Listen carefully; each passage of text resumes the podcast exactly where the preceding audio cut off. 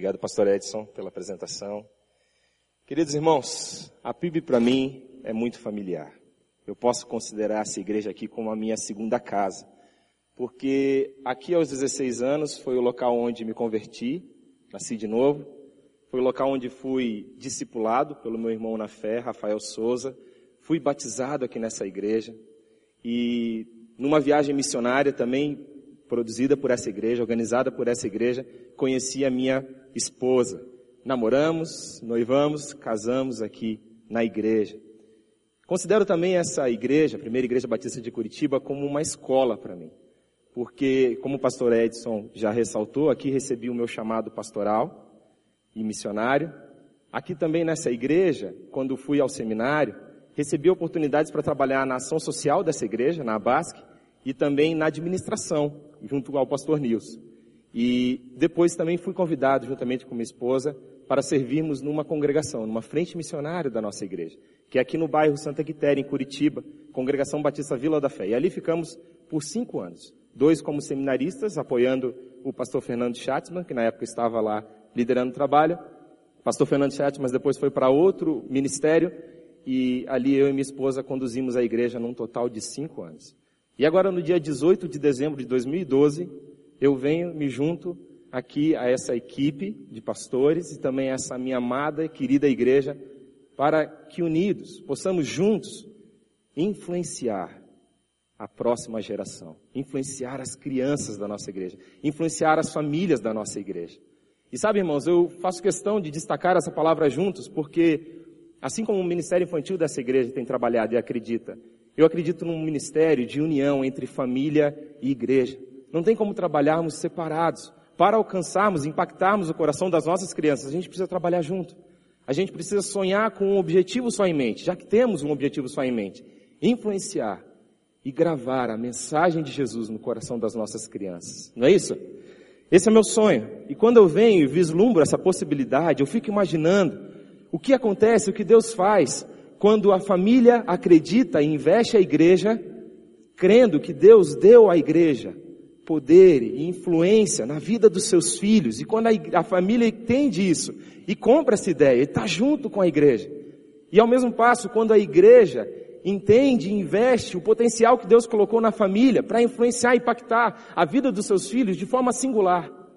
Nunca, jamais pastor do ministério infantil vai conseguir influenciar a vida de uma criança assim como o pai e a mãe o fazem. Não é possível. Deus deu essa tarefa a cada um de nós. E, meus irmãos, é com muito, muita alegria que eu reconheço o caminho que tem sido trilhado no ministério infantil dessa igreja. Porque não estou falando nada novo aqui. Quando falo dessa ênfase, desse sonho de família junto com a igreja, não estou falando nenhuma novidade. Porque tenho visto e cresce o meu apreço, a minha admiração, cada vez que vejo o trabalho que tem sido e já foi realizado no ministério infantil dessa igreja, com esse sonho em mente.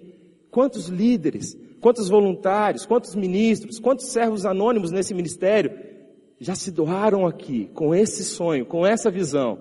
E Deus me chamou aqui para, junto com a equipe que tem trabalhado hoje, equipe maravilhosa, servirmos as crianças, servirmos as famílias dessa igreja com esse sonho em mente. Vermos a próxima geração influenciada por Jesus e pela sua mensagem. Esse é o meu sonho. Isso é o que brilha meus olhos, isso é o que impacta meu coração. E queridos irmãos, eu quero apresentar para vocês a minha preciosa família. Muitos aqui talvez não conheçam, mas a minha família está ali no telão.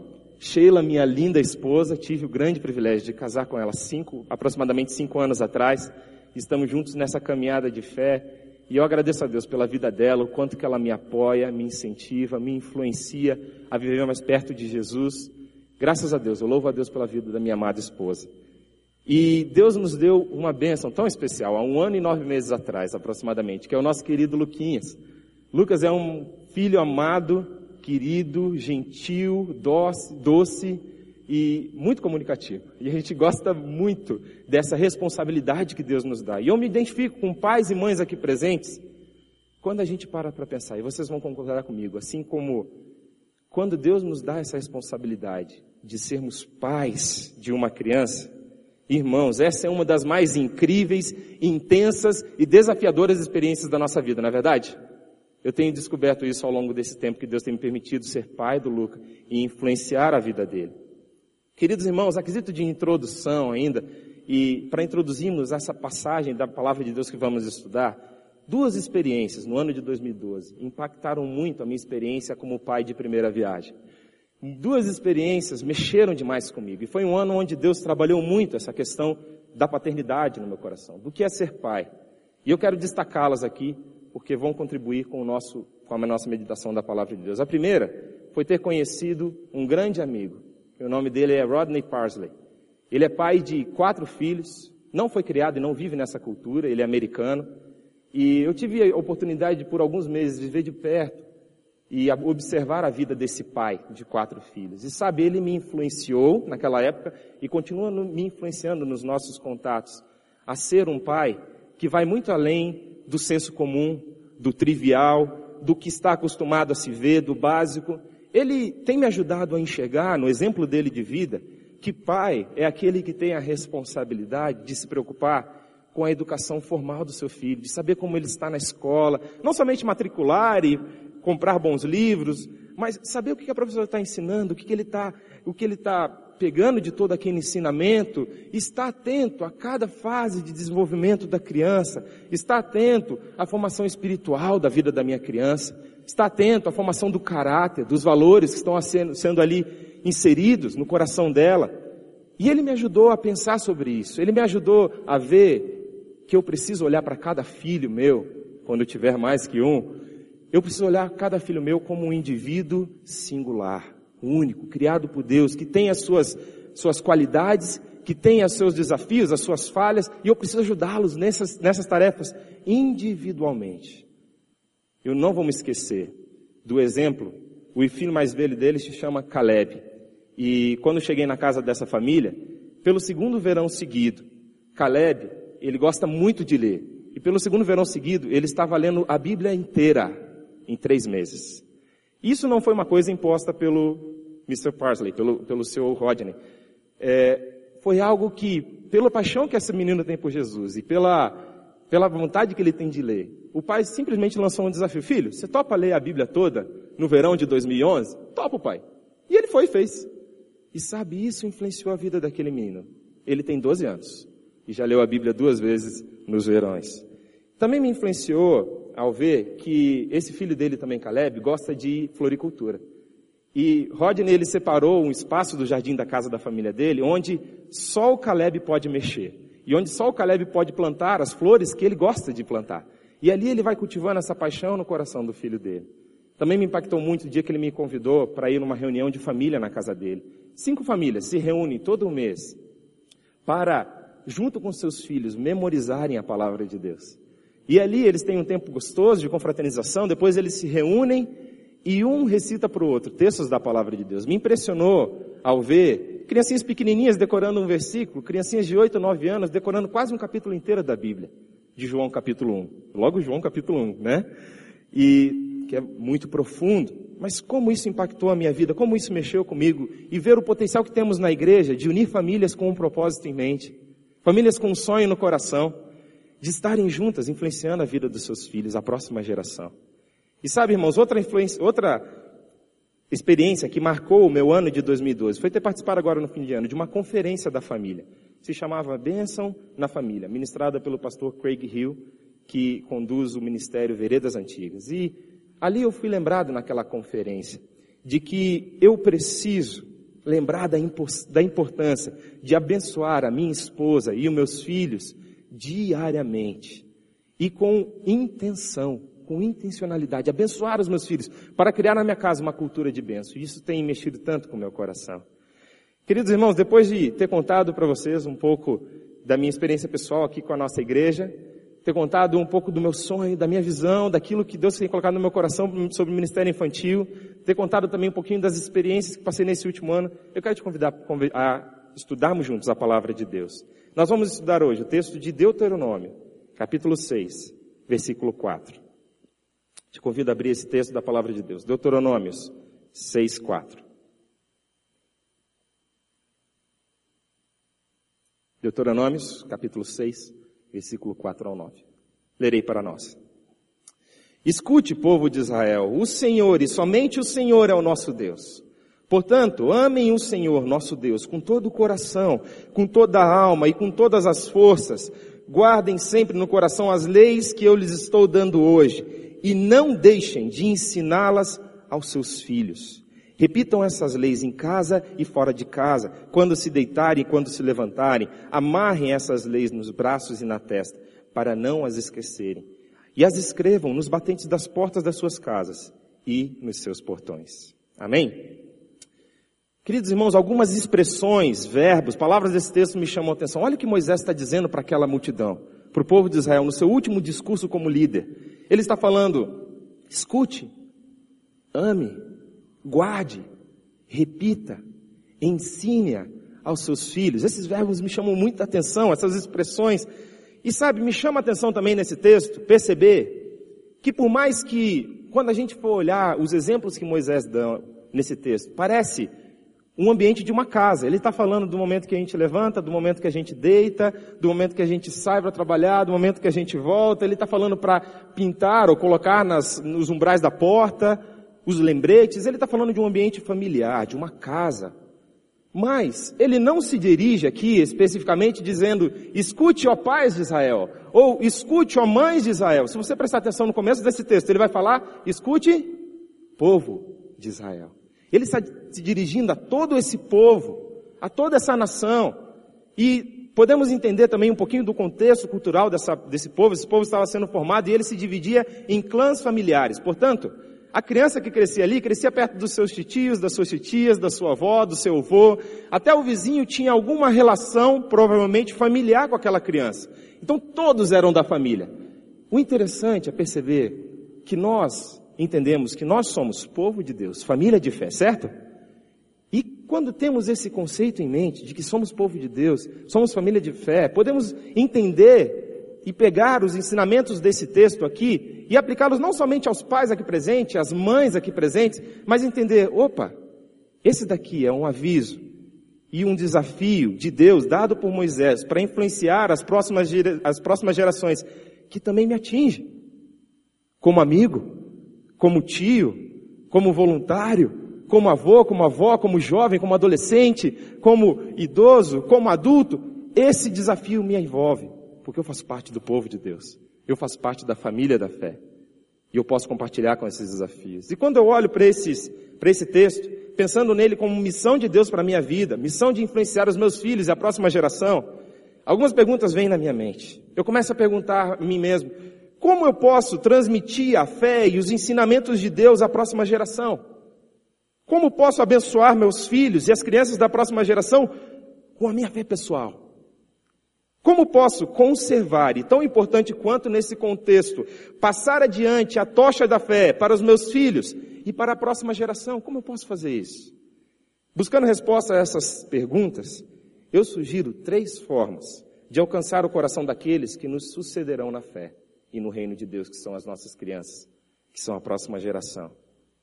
Primeiro ensinamento que tiro desse texto de Moisés é o seguinte: precisamos abençoar a próxima geração com o nosso exemplo.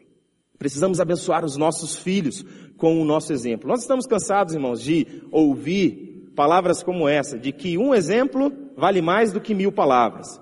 De ver vídeos na internet ou anúncios na televisão que mostram que crianças aprendem muito mais pelo aquilo que a gente faz do que pelo aquilo que a gente fala, não é verdade?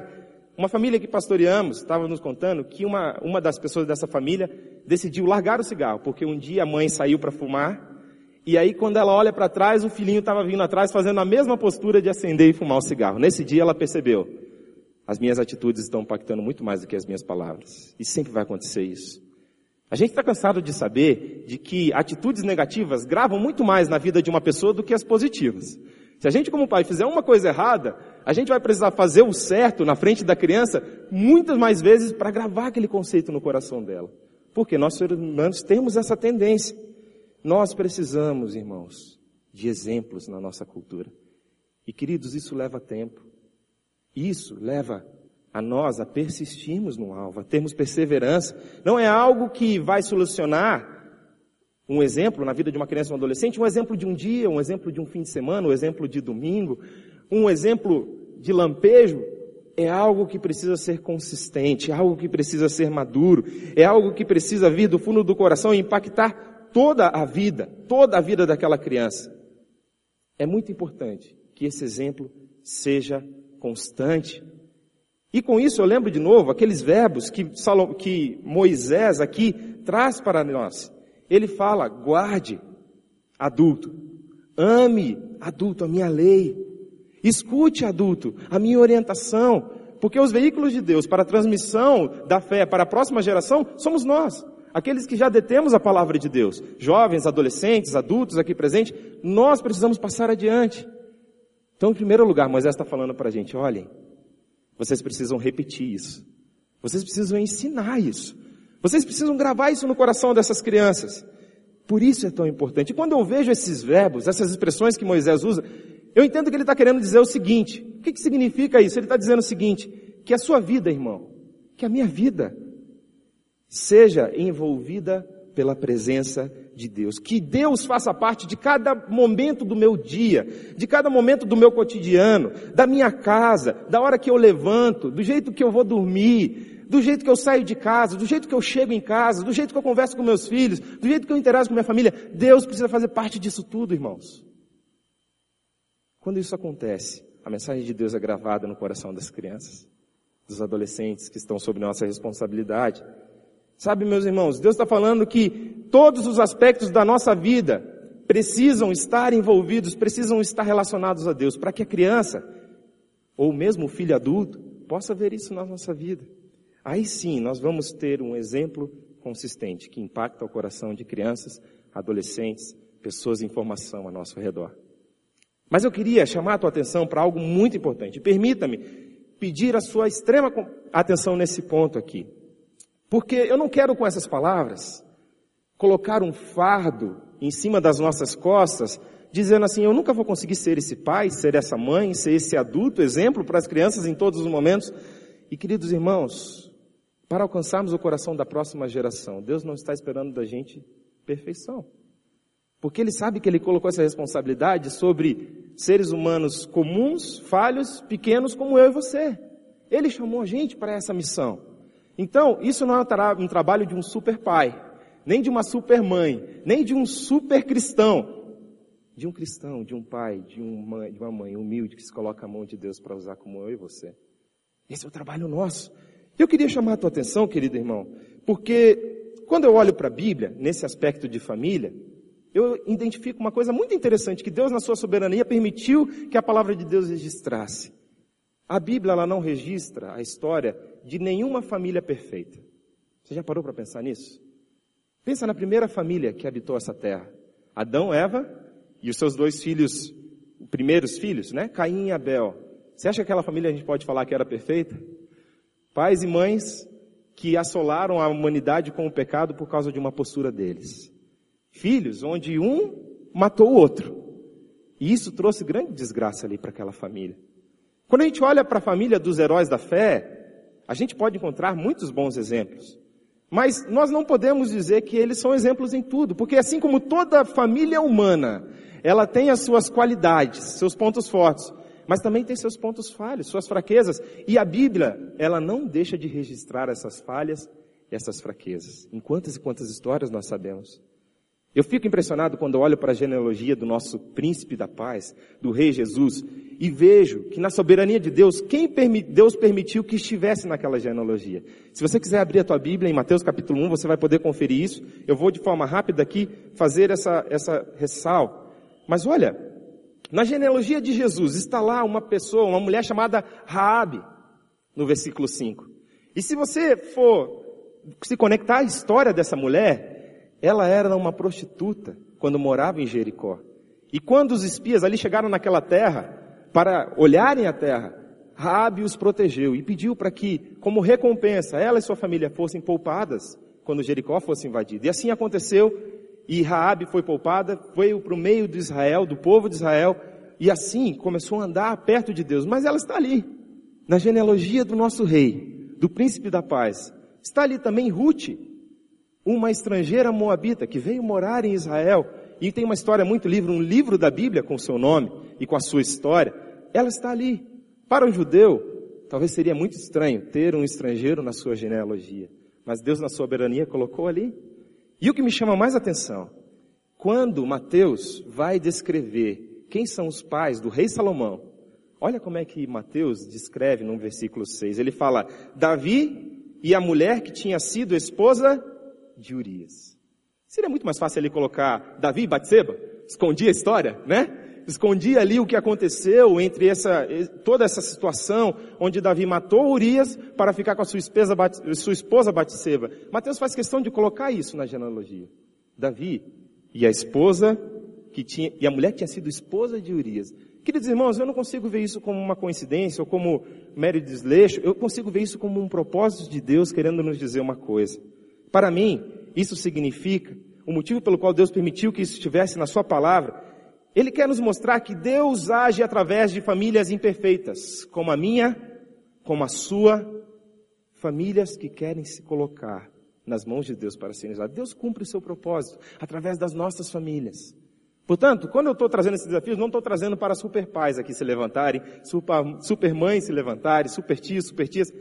Cristãos, servos comuns como eu e você nos colocarmos para influenciarmos as próximas gerações, com as nossas falhas e com as nossas virtudes, confiando no poder de Deus para impactar a vida delas. Portanto, quando eu penso nisso, abençoar os filhos, abençoar a próxima geração com o exemplo, eu penso que Deus está falando o seguinte, permita que Deus faça, permita que eu faça parte do seu dia a dia.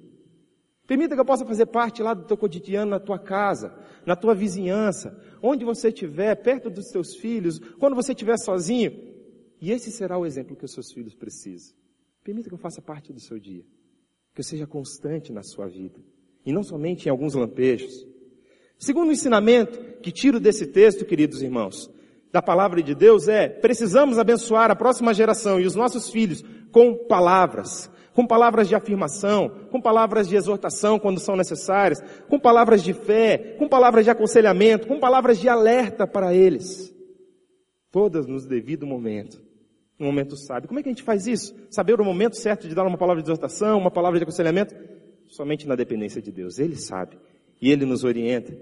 Tem um, um exemplo na palavra de Deus que muito me impacta. E como é especial ver quando pais se juntam aos seus filhos para junto aprenderem a palavra de Deus, ali extraírem conselhos, advertências, bênçãos, e fazem esse trabalho juntos. E entendem que o momento em família também é momento de culto todo o tempo para junto influenciarem a vida uns dos outros. E tem um texto, Paulo está escrevendo para o seu discípulo Timóteo, e está lembrando Timóteo, encorajando a Timóteo, em 2 Timóteo, no capítulo 3, no versículo 14, ele lembra de onde que Timóteo extraiu aqueles conceitos de fé que ele guarda no coração. Olha o que Timóteo diz, e ele está atribuindo, Paulo diz, ele está atribuindo isso a Loide e a Eunice, vó e mãe de Timóteo, que ensinaram esses conceitos para o querido Timóteo. Agora olha o que ele disse em 2 Timóteo capítulo 3, versículo 14. Quanto a você, continue firme nas verdades que aprendeu e em que creu de todo o coração. Você sabe quem foram os seus mestres na fé cristã. E desde menino, você conhece as escrituras sagradas, as quais lhe podem dar a sabedoria que leva à salvação, por meio da fé em Cristo Jesus. Pois toda a escritura sagrada é inspirada por Deus e é útil para ensinar a verdade, condenar o erro, corrigir as faltas ensinar a maneira certa de viver. E isso para que o servo de Deus seja completamente preparado e pronto para fazer todo tipo de boas ações. Eu olho para esse texto e vejo mamãe, vovó, ensinando um menininho a guardar a palavra de Deus. E como isso o preparou para ser um homem maduro, um homem que podia estar na frente de uma igreja com seus imensos desafios e ali conseguir viver a sua fé com autenticidade. Essa é a influência. Isso é o que a gente precisa gravar no coração das nossas crianças, no coração dos nossos filhos, queridos irmãos. Eu quero usar também, para ilustrar esse ponto aqui, de abençoar os nossos filhos e geração futura com as nossas palavras, um exemplo de um querido personagem bíblico, que é o rei Davi.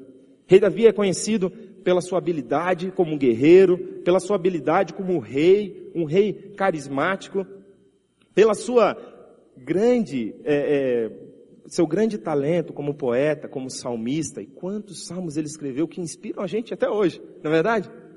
Mas o rei Davi tinha um aspecto da vida dele, onde, infelizmente, ele foi muito falho.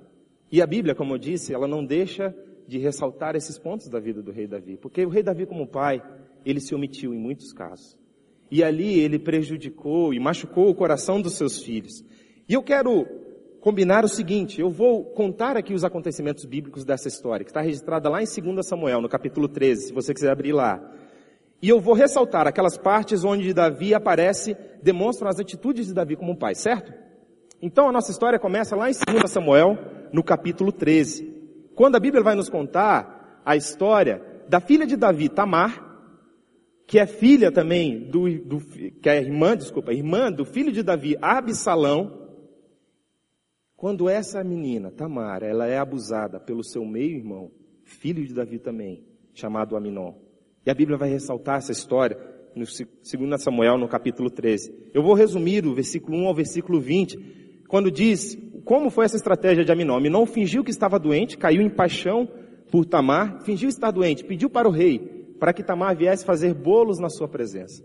Quando ela veio, Aminon aproveitou aquela oportunidade e possuiu a sua irmã e a violentou. E ali depois, a Bíblia diz que ele ficou com nojo da sua irmã e a, despejou, e a dispensou, humilhada, entristecida por aquilo que aconteceu.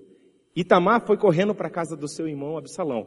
E ali, a partir do versículo 20, quero chamar a tua atenção para o versículo 20 de 2 Samuel 13, para lermos o que a Bíblia diz. Qual foi a reação de Davi como pai frente à situação tão desoladora na sua família? Olha só. O seu irmão Absalão perguntou, não fez mal a você? Não conte isso a ninguém, minha irmã. Afinal de contas, ele é seu meio irmão. Não leve isso muito a sério. Assim Tamar ficou vivendo triste e sozinha na casa de Absalão. Quando o rei Davi soube do que tinha acontecido, ficou furioso.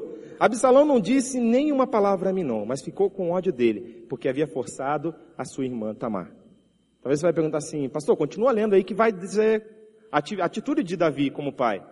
E eu vou te falar, infelizmente, irmão, essa foi a atitude de Davi como pai. Ficou furioso. Ele não fez mais nada. Não chamou os filhos para conversar, não os repreendeu. O que, que um pai, no mínimo, precisava fazer nessa situação? Chamar o seu filho Aminon, não é? E dar uma exortação dura uma palavra severa de correção, talvez uma correção pública seria necessária, uma retratação aos irmãos, um pedido de perdão, algo muito sério. Violentou a sua irmã.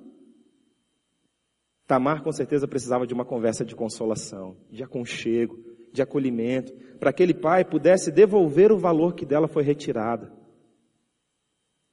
Absalão com certeza precisava de uma conversa de um pai experiente, ou de um pai que se propôs a restaurar o coração do seu filho que fosse liberar perdão junto com seu filho. Mas a história não continua, não para por aqui, irmãos. Vamos continuar lendo no versículo 23. Olha o que aconteceu. Dois anos depois, Absalão estava cortando a lã das suas ovelhas em Baal Razor, perto da cidade de Efraim, e convidou todos os filhos do rei para irem até lá. Ele foi falar com o rei Davi e disse, meu rei, eu estou cortando as lãs das minhas ovelhas. Gostaria que o senhor e seus funcionários também fossem até lá. Davi respondeu, não, meu filho, se todos nós fôssemos, daríamos muito trabalho a você. Absalão insistiu, mas o rei não quis ir e lhe disse que podia ir embora. Mas Absalão disse, está bem, então deixe que pelo menos o meu irmão Aminon vá. Perceba. Por que motivo ele iria com você? perguntou o rei. Mas Absalão continuou a insistir até que por fim Davi deixou que Aminon e todos os seus outros filhos fossem. Continuação da história, irmãos. Vou resumir do versículo 37 ao versículo, do versículo 27 ao 36. Absalão preparou esse jantar para os seus irmãos, chamou todos eles. E na hora do jantar, ele deu ordem aos seus servos para matar Aminon, que tinha abusado da sua meia-irmã. E ali, todos os filhos do rei saem correndo, desesperados, para o palácio do rei, e choram junto ali com o rei, pela morte do seu irmão e do filho do rei, Aminon. Agora, olha no versículo 37, de novo a postura de Davi como pai. Absalão fugiu e foi ficar com o rei da cidade de Jesus, chamado Talmai, filho de Amiúde. E por muito tempo Davi chorou a morte de seu filho Aminon. Absalão ficou três anos em Jesus. Então, o rei Davi começou a sentir muita saudade dele, pois agora já estava, na minha versão diz, conformado com a morte de Aminon. Queridos irmãos, de novo, eu paro diante da atitude desse pai e falo, não é possível. Nenhuma atitude, nenhuma reação. Omissão foi a atitude desse homem de Deus, tão especial quando se diz na adoração, no arrependimento, em todas essas coisas, mas nesse quesito, como pai humano, frágil como eu e você, Ele se omitiu, ele parou, ele se calou, não enfrentou. O que que Absalão precisava nesse momento? De uma conversa franca de pai e filho, de uma conversa de exortação. Ele precisava ouvir o pedido de desculpa de Davi que tinha errado como pai em ter se ausentado no caso de Tamar. Mas devia também cobrar do filho uma retratação, porque essa não era a forma de revidar o que aconteceu. Isso precisava de palavras, de palavras de restauração, de restauração. Queridos irmãos, sabe o que acontece no final dessa história? A história não termina aí. Eu vou continuar, eu vou resumi-la até o capítulo 18. Você pode lê-la com mais calma em casa. Mas no capítulo 18 registra a morte de mais um filho do rei Davi. O próprio Absalão morreu.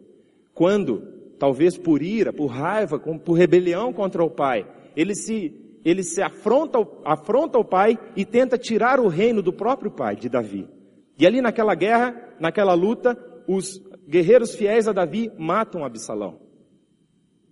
Assim é a história de três filhos de Davi.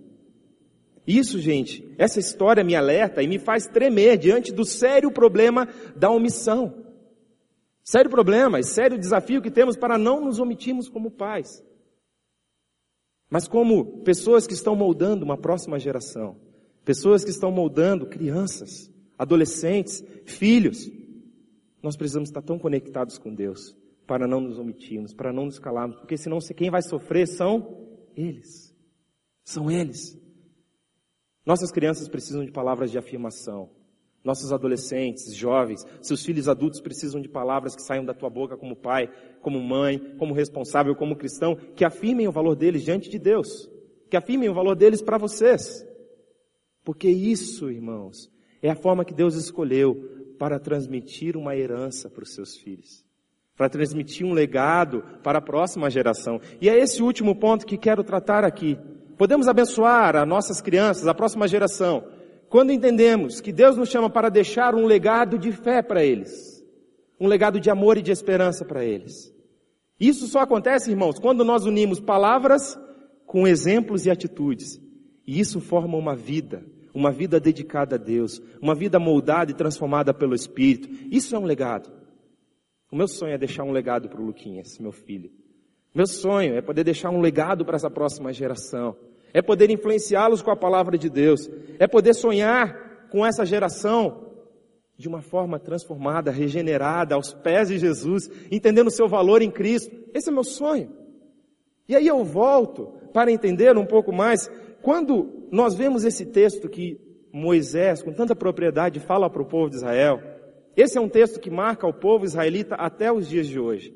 Ele é chamado pelos israelitas de Shemar. E esse povo, ele é recitado, recitado pelos judeus praticantes duas vezes ao dia, ao se levantarem e ao se deitarem.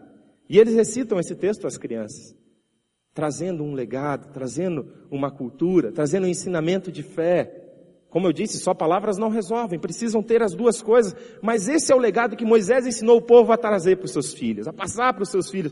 Moisés estava ensinando ali o povo, querido pai, querida mãe, querido adulto, você quer saber como é que você constrói um legado de fé no coração dos seus filhos? Escute, ame, guarde, repita, escreva, ensine. Assim que a gente transforma um legado, uma história em um legado de fé para a próxima geração. E queridos irmãos, eu volto à história desse incrível homem de Deus, o rei Davi, que deixou um legado de fé incrível para nós, para muitas gerações, através da palavra de Deus. Muitos desses salmos são escritos pelo rei Davi. E como nos inspiram. Mas sabe, me assusta ao ver que aquele homem que inspira tantas gerações não conseguiu transmitir o legado de fé para o coração dos seus filhos naturais. Não conseguiu gravar essa mensagem no, seu, no coração dos seus filhos de carne. Davi deixou muita prosperidade no seu reino. Ele, na, com a ajuda de Deus, aumentou o reino de Israel de uma forma incrível. Ele deixou bens, deixou herança, deixou muitas riquezas. Mas infelizmente, todas essas coisas acabaram em poucas gerações quando veio o cativeiro babilônico. E isso aconteceu, irmãos, porque um dos motivos, porque Davi não conseguiu colocar, gravar no coração dos seus filhos um legado de fé. Eles seriam os condutores daquela nação, os herdeiros do trono. Mas não tinham essa fé viva como o pai tinha. Não tinham uma fé mais viva do que a do pai. E por isso isso foi desfalecendo. Como é importante, irmãos, nós colocarmos isso como prioridade na nossa vida. deixarmos um legado de fé para a próxima geração. É com muito respeito, muito temor que eu falo desse homem de Deus, o rei Davi, porque eu quero aprender com os erros que a palavra de Deus me ensina que ele teve, e quero aprender com as suas inúmeras virtudes que ele também teve. Mas sabe, meus irmãos, eu olho para esse texto com temor porque vejo que muitos se encontram como Davi aqui hoje, construindo uma herança material, construindo um império de bens, mas não atingindo o coração dos seus filhos, não atingindo a próxima geração, não atingindo suas crianças, suas famílias. E aí eu te pergunto, parafraseando um texto bíblico, o que, que adianta ganhar o mundo inteiro, mas perder os seus filhos, perder sua família, perder a próxima geração? O que, que adianta? Não adianta de nada, queridos irmãos. Mas eu quero lembrar aqui também daqueles pais que estão fazendo tudo certinho, Pais que seguiram os ensinamentos de Deus estão sim deixando um legado de fé para os seus filhos, mas não recebem dos seus filhos a resposta de fé, da fé que eles transmitiram. Isso acontece, queridos. Eu conheço pais assim, que estão deixando sim um legado de fé, mas os filhos não estão respondendo de forma que eles esperavam, que eles ansiavam. E aí eu lembro para você uma história que Jesus nos colocou, uma parábola que Jesus nos contou, para trazer esperança também nessa situação. A parábola do filho pródigo, um pai que semeou amor no coração de um filho que foi ingrato, foi embora. E depois desiludido, desiludido com as belezas do mundo, desiludido com as coisas que o mundo oferece. Ele lembra de quem? Do pai. Que semeou a boa semente do evangelho lá, semeou o legado de fé, o legado de que sempre a casa estaria aberta. É só você voltar e vir desfrutar da fé e da minha companhia. E aquele filho volta correndo. E com essa história, eu lembro de você, eu lembro a você, que essa sementinha que você plantou, ela não vai ser desprezada por Deus e nem pelos seus filhos. Porque Deus vai fazer ela germinar no tempo certo. Pode esperar, espere com calma. Quero lembrar também daqueles pais que acordaram tarde para esse tremendo privilégio. E que quando começaram a entender a necessidade de passar um legado de fé, os filhos já estavam adultos saindo de casa. E aí, o que fazer? Perdemos todos os tempos, perderam todo o tempo da infância, da adolescência dos seus filhos para fazer isso. Quero dizer para você, querido irmão, se você se encontra nessa situação, não é tarde ainda. Nunca é tarde para influenciar a vida de alguém. Influencie o vida dos seus filhos como adultos. Grave no coração deles essa boa mensagem. Quero contar para vocês uma história real que tem acompanhado. Tem um irmão lá na congregação, o nome dele é Devani. E esse senhor, ele era pai de santo de um terreiro de Macumba. E a sua irmã sempre falava para ele da fé em Cristo, da salvação, da transformação, da vida que Jesus podia operar. Mas Devani não prestava atenção nunca. Num trágico dia, sua irmã veio a falecer, e aquele evento da morte da sua irmã mexeu demais com Devani. E as orações da sua irmã, o legado de fé que a sua irmã tinha deixado, o legado de fé que a sua mãe tem deixado até hoje, impactaram tanto a vida daquele irmão, que junto com outras situações, ele veio a se entregar a Jesus. E aquela sementinha que a irmã tinha tratado, tinha colocado, germinou no coração do Devani. Só que Devani, quando veio a fé, ele já, já tinha filhos adultos, os filhos já estavam saindo de casa. E aí, Devani, que me marca com uma experiência de fé e de dedicação a Deus, ele começou a tentar remir o tempo perdido, a ganhar de novo. E até hoje eu acompanho a vida desse irmão, que ora pelos seus filhos e que muito mais do que isso, impacta a vida dos seus filhos com uma transformação genuína e verdadeira que Jesus operou na vida dele. E veja esse irmão trazendo a sua família para a igreja. Quase todos já estão na igreja, por causa do testemunho de alguém que se colocou, um pai que se colocou nas mãos de Jesus.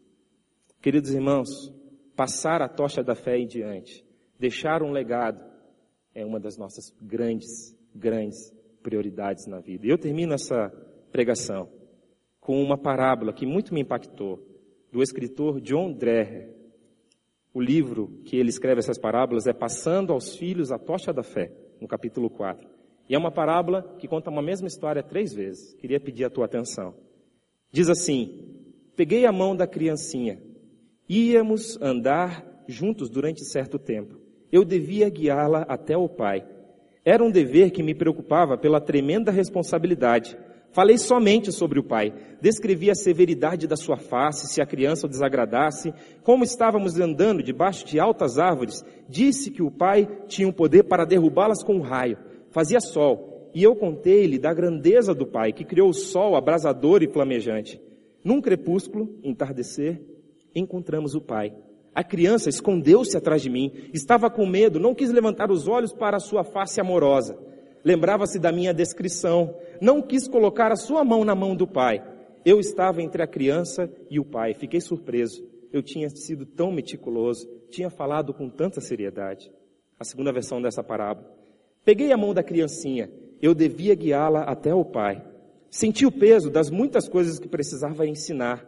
Fomos objetivos. Nós nos apressávamos de lugar a lugar. Num instante, comparávamos as folhas das árvores. No outro instante, examinávamos o ninho de um pássaro. Enquanto a criança fazia perguntas sobre o ninho, eu a apressava para caçar uma borboleta. Quando ela adormecia, eu a acordava para que não deixasse de ver algo que eu queria lhe mostrar. Rapidamente, com muita frequência, falávamos sobre o pai.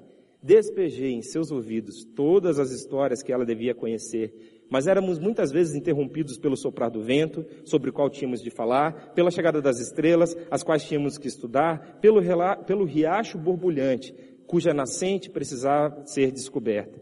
No crepúsculo, entardecer, encontramos o pai. A criança apenas olhou de relance. O pai estendeu a sua mão, mas a criança não teve interesse em pegá-la. Exausta, com as bochechas vermelhinhas, deixou-se cair no chão e adormeceu. Novamente eu estava entre a criança e o pai. Fiquei surpreso tinha lhe ensinado tantas e tantas coisas. A última versão dessa parábola diz assim: Peguei a mão da criancinha, eu devia guiá-la até o Pai. Meu coração estava cheio de gratidão por tão agradável privilégio. Andamos vagarosamente, adaptei os meus passos aos passinhos da criança. Falamos sobre as coisas que a criança observava. Às vezes, era um dos pássaros do pai. Observamos como era construído o ninho e vimos os ovos que eram ali postos. Mais tarde, ficamos admirados pelo cuidado que o pássaro tinha com os filhotes. Às vezes escolhíamos as flores do pai, acariciávamos as pétalas macias e nos encantávamos com as suas vivas cores. Muitas vezes contávamos histórias do pai. Eu contava as histórias para a criança e ela também as contava para mim. Contávamos as histórias, a criança e eu, repetidamente. Parávamos às vezes para descansar, encostado nas árvores do pai, deixando que o seu ar refrescasse nosso rosto, ali ficando em silêncio. No crepúsculo, entardecer, encontramos o pai. Os olhos da criança brilharam. Ela olhou para o rosto do pai com amor, confiança e sofreguidão. Pôs a sua mão na mão do pai. Naquele momento fui esquecido, mas fiquei contente. Essa história me lembra e me remete o que significa passar um legado de fé. Significa passar, levar até a presença de Jesus. Levar uma criança, um adolescente até a presença de Jesus e ser esquecido. Porque esse é o nosso papel, sermos transmissores dessa fé. Inculcarmos, colocarmos ela no coração dos nossos filhos. Se você, como eu, nessa manhã, olha para essa tamanha responsabilidade que nós temos, de influenciar uma geração inteira, de influenciar filhos que estão sob nossa responsabilidade, isso te faz tremer? Eu queria te convidar para que juntos pudéssemos abraçar esse alvo, de abençoar os nossos filhos com as palavras, afirmadoras, abençoadoras, de abençoarmos os nossos filhos com o nosso exemplo de vida, de abençoarmos o nosso filho com a junção dessas duas coisas, que é um legado de fé. E se você comigo, diante de Deus, não diante de qualquer pastor ou pessoa aqui, você quer colocar a sua vida e falar, Jesus, eu entendo que eu sou falho, a minha família é falha do mesmo jeito, mas eu entendo também que o Senhor quer escrever a tua história de amor e de redenção através da minha vida e da minha família. Jesus, aqui estou. Eu me coloco para escrever essa história na vida das minhas crianças, na vida de outras crianças que o Senhor me der a oportunidade. Seja como pai, seja como mãe, seja como tio, como tia, como amigo, como voluntário do Ministério Infantil, como servo, onde o Senhor me pôr. Jesus, eu quero influenciar a próxima geração. Esse é o desafio e o desejo que Deus tem colocado no meu coração. E eu te convido a abraçá-lo também. Se você quer, junto comigo, expressar isso diante de Deus, falar, Jesus, eu estou aqui para influenciar uma geração. Eu queria te convidar, você se colocar de joelhos no seu lugar, pedindo a graça, a misericórdia, a direção de Deus, para que consigamos cumprir esse fim a contento. Amém? Se coloque de joelhos no seu lugar, se assim for de teu agrado.